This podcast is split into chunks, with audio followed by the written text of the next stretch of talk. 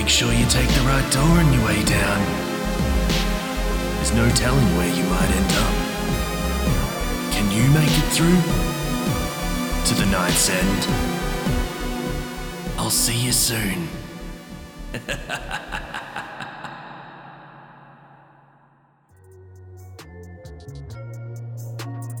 Welcome back to the Night's End, dear listeners.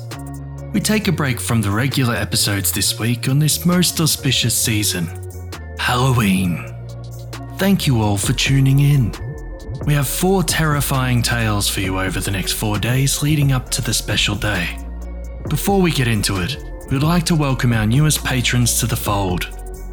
We welcome Heinrich von Wolfcastle, whose words graced us in the episode She Said Her Name Was Spooky and the patron exclusive episode On Dyer's Eve.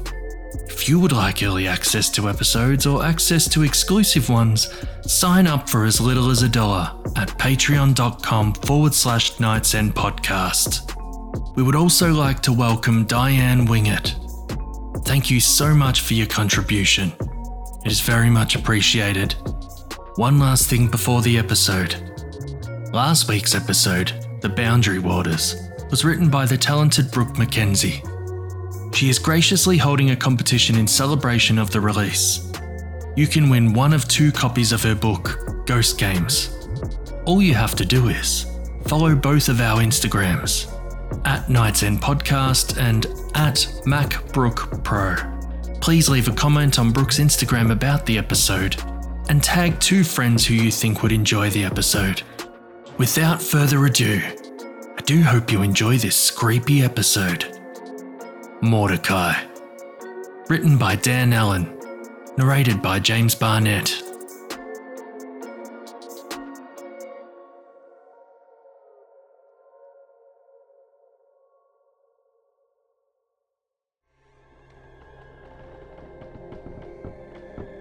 The stairs were narrow.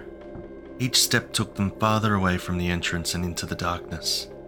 Loud thumping shook the house, and the walls vibrated with a rhythmic pulse. Buck covered his ears and froze, unable to take the next step. I don't want to, he said, in a quiet voice that had yet to turn hysterical. Buck's father squeezed him behind and gently coaxed his son along. Behind them, the stairwell filled with people pushing and crowding, desperate to reach the top. Come on, Buck, we have to go. I don't want to. I want to go back. We can't now. There are too many people behind us. We need to keep going, little bear. We're blocking the way. Buck took another step. His tiny knees shook like a trembling rabbit. Ahead, someone screamed. Buck turned back. Keep going, buddy. Buck wrapped his arms around his dad's leg and held on with a firm grip. Jake lifted his son and carried him. At the top floor of the haunted house, they waded through knee deep green fog. Sounds of a swamp ricocheted off the walls, and an owl's screech competed with a thumping jungle drumbeat. The orange glow of a fire cut through the mist, and a large black kettle boiled over, clearly the source of the fog. A witch jumped from the shadows and pressed her face close to Buck and Jake. Wow, what do we have here? Jake Underwood felt his son's body stiffen as he clung tighter. It's okay, he whispered. What's your name, little boy? The witch paused, giving Buck a chance to respond and perhaps save himself. Seeing that fear paralyzed his ability to speak, she stomped her foot, demanding an answer. Go ahead, tell me your name, son. The witch reached for the boy. Her fingers unnaturally long and her nails curled in a hideous gnarl. The wart, bent nose, and crooked hat completed a vision that leapt from the pages of a storybook. Buck buried his face in his father's shoulder and locked his arms around his neck. I'm going to throw you in my stew. The witch cackled and let them pass, content to torment the next child in line. I told you I didn't want to come. I told you. Buck's bottom lip quivered as small pools gathered below his eyes. Funneled through a hanging gauntlet of severed legs, Jake hurried towards a crack of sunlight marking the exit. Car headlights flashed on and raced toward them. Horn blared, and Jake held his breath as he instinctively jumped back. Buck lost his grip and his fingers slipped from his father's hand, The boy slumped to the floor where he sat, flopped on one side like a rag doll. Most of the visitors to the haunted house remarked that the firefighters outdid themselves with the headlight gag. The annual attraction received rave reviews from everyone, with one exception. Solomon defeated, Buck's life would never be the same. The child sat in the back seat and refused to speak during the ride home. Later that evening, Jake entered his room to tuck him in. Want to give your dad a hug good night? I do, but I don't, said Buck as he pulled the covers over his head. Night crept towards dawn. Jake awoke to sobbing coming from his son's bedroom. I told you not to take him, Sandra said, clearly displeased. I knew he wasn't old enough to handle a haunted house. All right already. No, it's not all right. You know, he told me a witch wanted to throw him in the stew? He had tears in his eyes, Jake. Not smiles, tears. Come on, Sandy. He loves Halloween. Spooky stuff is part of the festivities. He's old enough to handle it. Just like he was old enough to watch Die Hard because you insisted it was a Christmas movie? Jake honestly forgot about the violence and language when he suggested the film, but he knew better than to make excuses. Whenever Sandra was upset, he'd learn to smile, nod, and keep his mouth shut. Jake found the boy sitting on the floor beside the bed, his hiccup like sobs punctuated awkward sniffles. What's wrong, little bear? The munchers are coming. Buck stared at the wall. His pupils remained undilated when Jake waved a hand in his face. Did you have a bad dream, buddy? You know there are no munchers, right? There are munchers, Dad. Mortaki told me all about them. A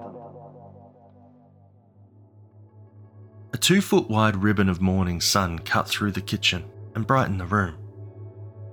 The cat positioned herself perfectly to allow both her head and tail to fit inside the yellow strip of light. Honeycombs? Yes, please, replied Buck, the trauma of the previous day apparently over. Trick or treat is this weekend. Have you decided what you want to be? I could paint your face and make you a vampire. Dad, are vampires real? No, buddy. They're make believe. Do you think maybe some of them are real? Nope. They're only pretend. I don't like vampires. Too scary. I want to be something happy. Happy, eh? How about I put a big yellow ball over your head and paint a smiley face on it? Jake grabbed the boy under his armpit and squeezed his giggle spot. Buck squirmed away laughing. No, Dad. I want to be a good guy, a superhero. Superhero? We can do that. Which one? The movie guy. I want to be the Black Panther. Jake nodded. T'Challa, the King of Wakanda. Sounds like a good choice. That evening, Sandra Underwood stood in the hallway with a finger over her lips. Her head was slightly cocked as she squinted. Jake, come here, quick. What is it? Shh, quiet. Jake, in a pair of boxers, tiptoed across the cold hardwood floor, chilled by the late October weather. He heard talking and shook his head, certain he could make out two voices. No, Mortaki. No, don't want to. But what about the munchers? Yes. Yes. Okay. Do you promise? Sandra nudged the bedroom door open to find Buck standing in the corner, bare chested and wearing only his Spider Man pajama bottoms. He faced the wall with his hands behind his back. His eyes were closed, and his head tilted at an awkward angle towards the ceiling. Buck's mouth stayed open and created the perfect illusion of a sleepwalker. No, Mortaki! He screamed, arms flying and little clenched fists swatted at the air. Jake flinched at the sudden outburst, his knees smashing against the half open door. The boy turned, arms falling to his sides. His eyes opened and he looked at his father. I'm late for school, Buck said. He climbed into his bed and snuggled under the covers. His soft breathing and the gentle rise and fall of the sheets confirmed he was asleep. What the hell was that about? Jake looked at Sandra for an answer. You know what that's about, mister. That's about you forcing a frightened child into a scary haunted house. I didn't exactly make him. Oh, please. You dragged him in and carried him out. Sandra laid overlapping sheets of newspaper on the kitchen floor while Jake washed dirt off a basketball sized pumpkin. Buck, bring your drawings. It's time to cut this puppy open. The boy presented a crayon sketch of a classic pumpkin face, triangle eyes and nose, jagged teeth. Jake handed his son a cheap steak knife. Carve away. Oh, no, you don't, Sandra said, taking away the knife and gritting at Jake. You carve, Buck directs. Jake worked his magic and created a perfect Halloween jack o' lantern. He went off the menu with the eyes, curving them up in the corners, more cat like than triangular, and the overabundant teeth ended up resembling pointed fangs. What do you think, Buck, old boy? That scary or what? I like it, Dad. It looks just like my drawing. Let's say you clean up all the pumpkin guts and I'll get us a candle. Ew, pumpkin guts. Gross, Dad. Jake returned a few minutes later and his mouth fell open. He held the door frame for support, inhaled deeply, and let out a sigh as Buck, grasping the knife in a firm overhand grip, slashed away at the pumpkin. He stabbed and hacked repeatedly at what remained of the face. Stop! Sandra pushed into the kitchen and grabbed Buck's arm. Why, Buck? Why did you do this? She snatched the knife away and tossed it in the sink. He said the munchers wouldn't like it. He said it was too scary, explained the child. Sandra felt her son's head, checking for a fever. Is this enough festive fun for you, Jake? Jake ignored her question. Who, Buck? Who told you this? Mortaki. Jeez, Dad. Buck, you destroyed all of our work. Now we won't have a jack o' lantern for Halloween. The boy shrugged, jumped up, and scurried away, leaving the shredded pieces of a masterpiece for Jake to clean up. Dad, Buck called from another room. What's a turnip? It's a vegetable, son. Jake mumbled, his mind not on the question. They're no good either, Buck said. Buck shifted from one foot to the other and checked the street for the tenth time. He moved around with the anxious fidgeting of a little boy who needs to pee. Come on, Dad, let's go. I see kids out already. Buck, dressed like a black cat, went as a superhero as planned. Jake thought he looked more like Batman with claws, but wasn't going to spoil the kids' fun. An impossibly large harvest moon illuminated the annual game of dress up and blackmail. They hit the streets while a smidgen of pale blue sky clung to western horizon. Buck was determined to accumulate the world's biggest pile of candy. Jake zipped up his jacket and kept his hands in his pockets. He should have selected something warmer. The First hour passed quickly as dusk surrendered to evening. Your bag getting too heavy? Jake asked. No way, not even close. I'm not giving in until we visit the big house up the hill. Oak Street twisted and turned as it rose to the crest. An unforgiving climb, but well worth the effort. The estate homes ranking the ascent offered far better candy than the townhouses below. The barren trees, their leaves having fallen off weeks earlier, looked dead. Jake could see into the backyards normally camouflaged with foliage and envied the multi tiered decks and in ground pools. An unusual gust of cold air swept through the street. Buck stopped suddenly, frozen in the centre of the sidewalk. Tumbling leaves spun around his feet and switched directions at will. I'm big enough, Buck said. I can do it, Mortaki. I promise. Who's Mortaki? Your imaginary friend? Jake was concerned, but the boy ran towards a darkened house. The driveway held no cars and the property bore no decorations. Buck reached the door within seconds, where a little clown, holding a semi deflated balloon, waited patiently for someone to answer. Nobody home there, Buck. Go to the Wilsons. It's the next one over. A miniature Spider Man and an even smaller ninja followed Buck to the Wilson driveway. A group of teenagers, in minimal costumes and without masks, busily gorged themselves on treats from their booty. They stepped aside to allow the little ones a clear path to the door where a scarecrow sat propped up in a lawn chair. Weathered straw hung from his boot tops, the waist of his denim jeans, and the sleeves of his red lumber jacket. Jake felt suspicious about the scarecrow and moved closer. The teenagers, aware of what was about to happen, shuffled positions for a better view. Hidden speakers began to play an off key version of the tension inducing Jack in a Box song about a monkey chasing a weasel. The eerie music further unnerved Jake. Mrs. Wilson answered the door. She took one look at Buck and dropped the candy bowl. You're not supposed to be here. She said in a deep, angry voice, much unlike her own. Trick or treat, said Spider Man.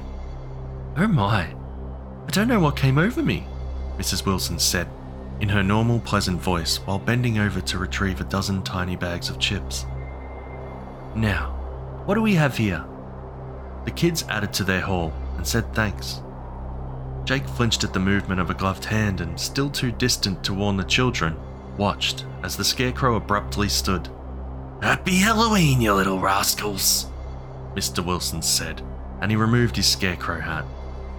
The ninja cried, but Buck held it together and remained composed. Gee whiz, Mr. Wilson, you really scared us good. You kids have fun tonight and be safe. As Jake and Buck headed up the hill toward the next house, Jake noticed a boy approaching. He was the same size as Buck, but his face looked much older. He wore a burlap bag like a dress. His eyes were dark and sunken.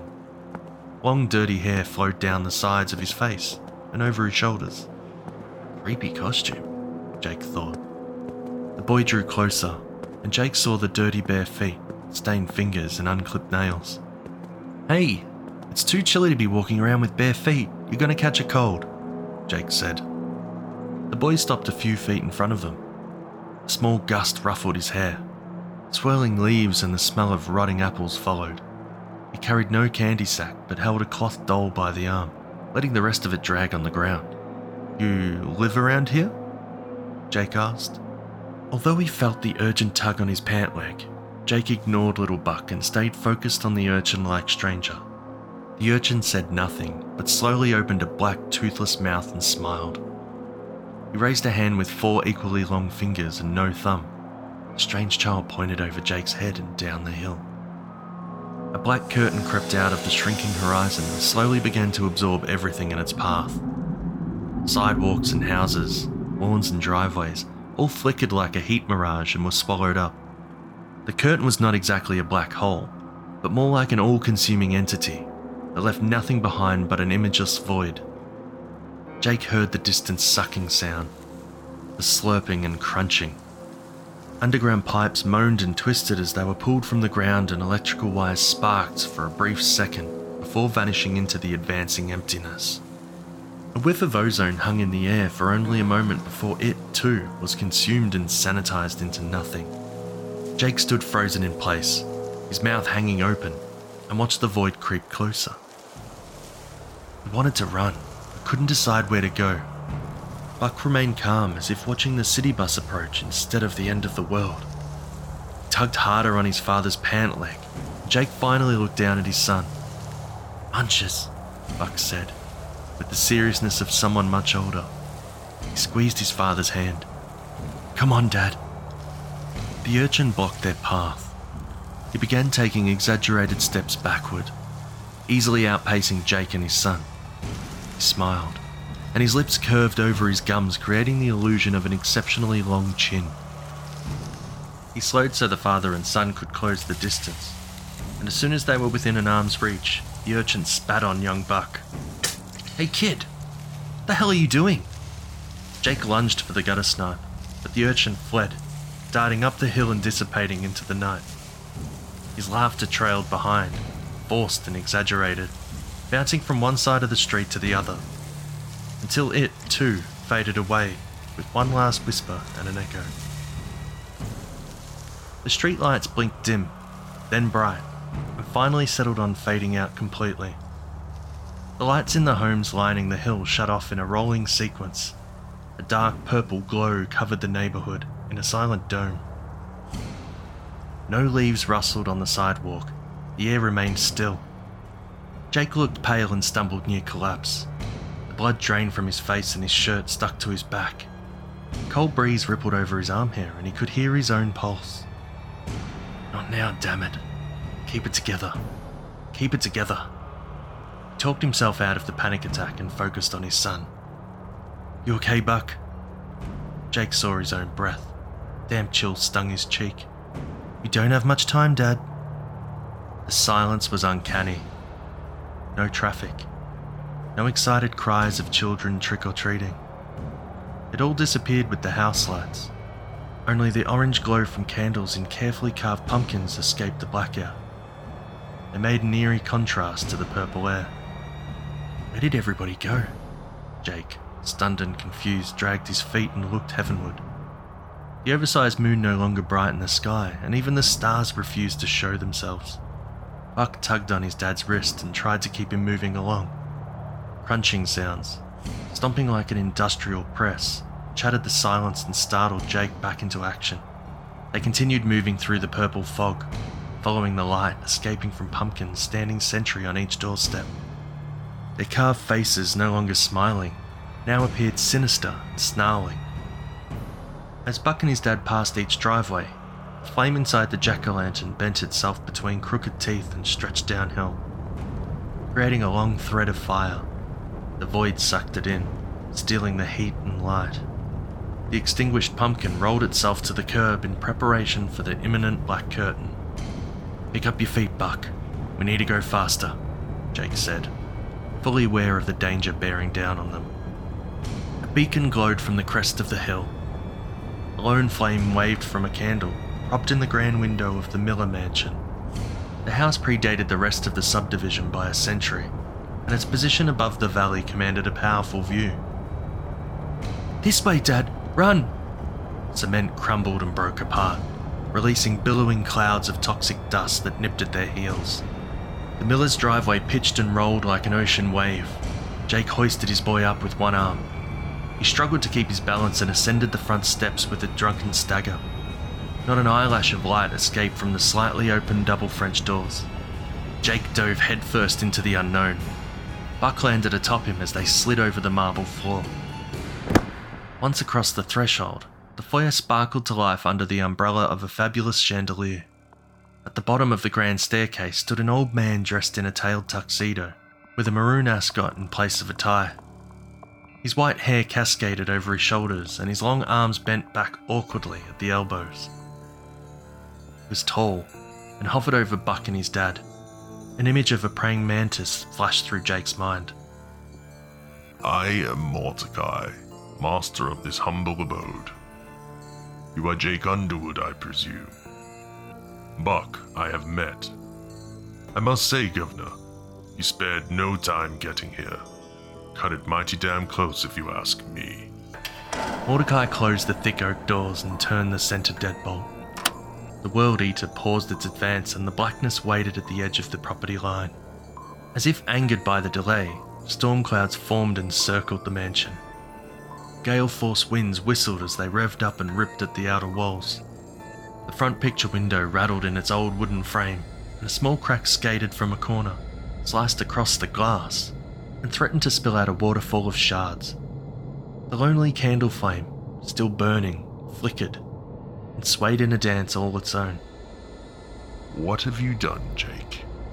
Look at the destruction you have caused. Mortaki offered Jake a hand and pulled him from the floor.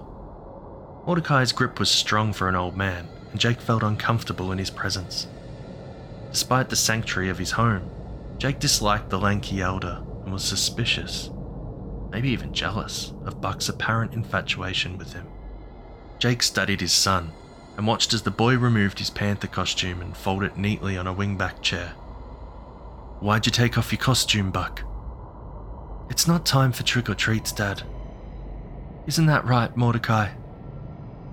In the far corner, a familiar rag doll sat slumped headfirst against the baseboard. Buck scurried over and retrieved it. Panel slid open and a four fingered hand grabbed the boy's collar, pulled him behind the wall. Jake charged to the spot and slapped at the paneling, desperate to locate the secret door. Finding nothing, he pounded on the wood and screamed, Mortaki! Where is my son? Mortaki! Veins in Jake's neck bulged as he spat out the words. He turned to face the white haired man, but Mortaki was gone. You torment your children with stories of monsters. Mortaki's voice came from above and echoed in the empty room. Jake stood alone, staring at the ceiling, and he heard her second voice.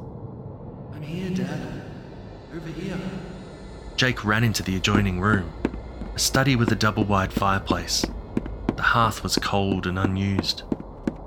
You entertained them with programs depicting violence and slaughter. Mortaki's voice again came from above, but it sounded even farther away than the ceiling. Buck, can you hear me? Jake called. You dress them up and take them to dark places of make believe, exposing them to cult like activities. I'm here, Dad. Help me.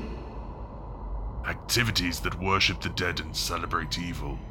Jake watched the contours of the ceiling and followed them into a library. The walls lined with leather bound books and the shelf edges lined with dust. How much can their little minds sustain, Mr. Underwood? How much, I ask you? Here, Dad. This way. Buck's voice called from farther away, and Jake backtracked to a sitting room beyond the front hall. You exposed your boy to powerful entities, dark and evil forces. Humans are so reckless with their children. It's only Halloween, whispered Jake. Your son prayed to them in his fear. He begged them to take it away. The costumes, the haunted houses, the wicked jack o' lanterns, all of it, Mr. Underwood. All of Halloween. The people, the buildings, everything. Mortaki's voice sounded closer now, and Jake followed it back to the grand foyer. He found the conjurer standing exactly where he saw him last. The mantis like man approached with an awkward jerk as if his legs slightly preceded his body.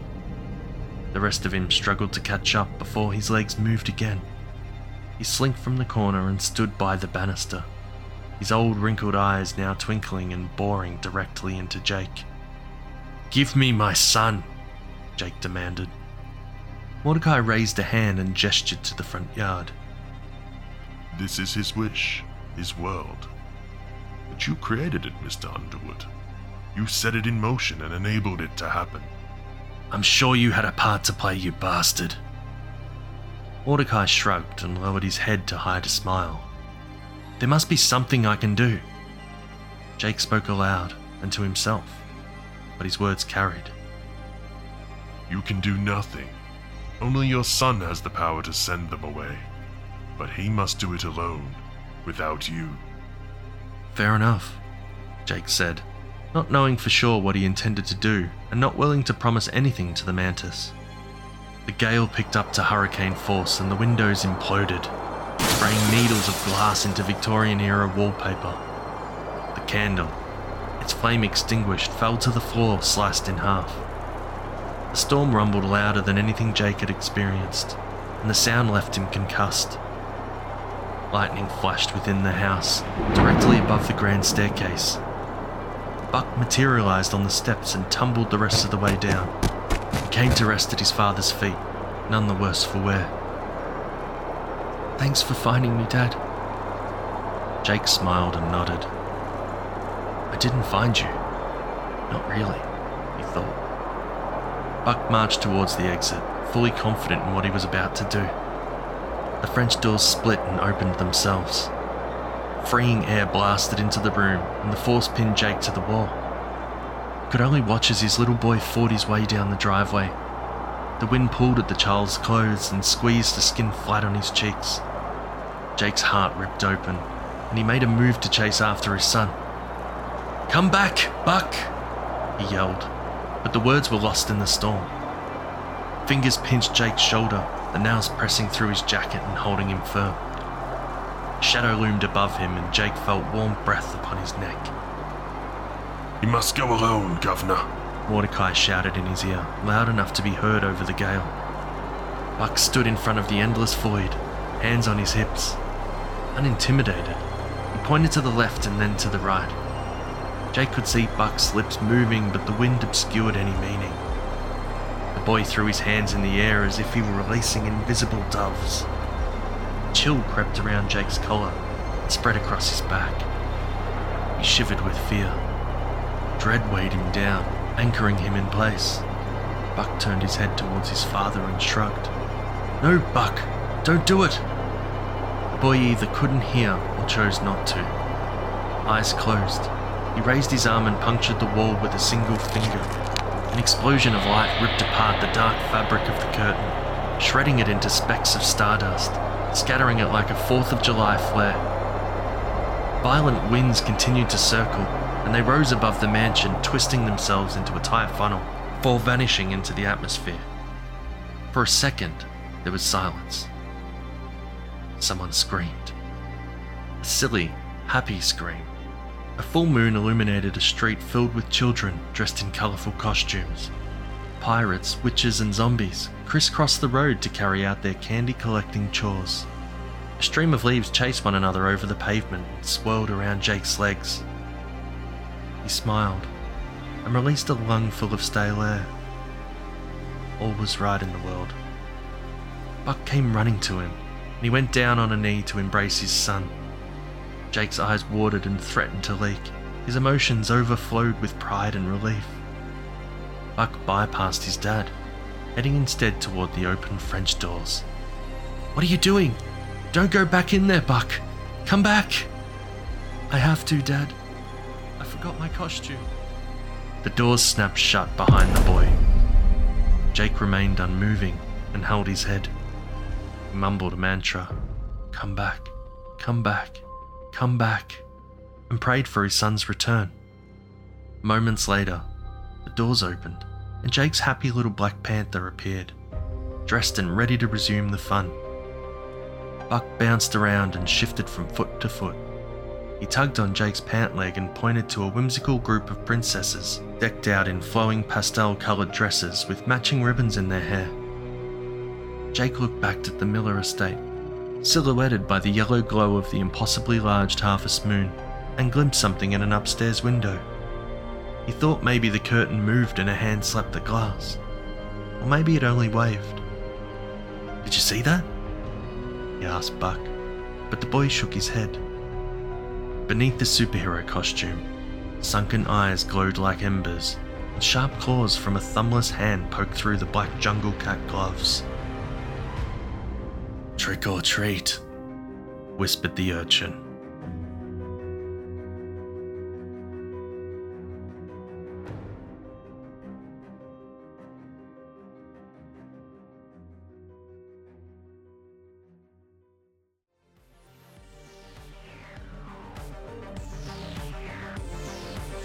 You've been listening to the Night's End podcast, which is a production of Dissonance Media. Mortaki was written by Dan Allen. For more from this terrific writer, head to danallenhorror.com. Narration was performed by James Barnett. For more from James, head to jamesbarnettcreative.com. As always, stay horrific, everyone.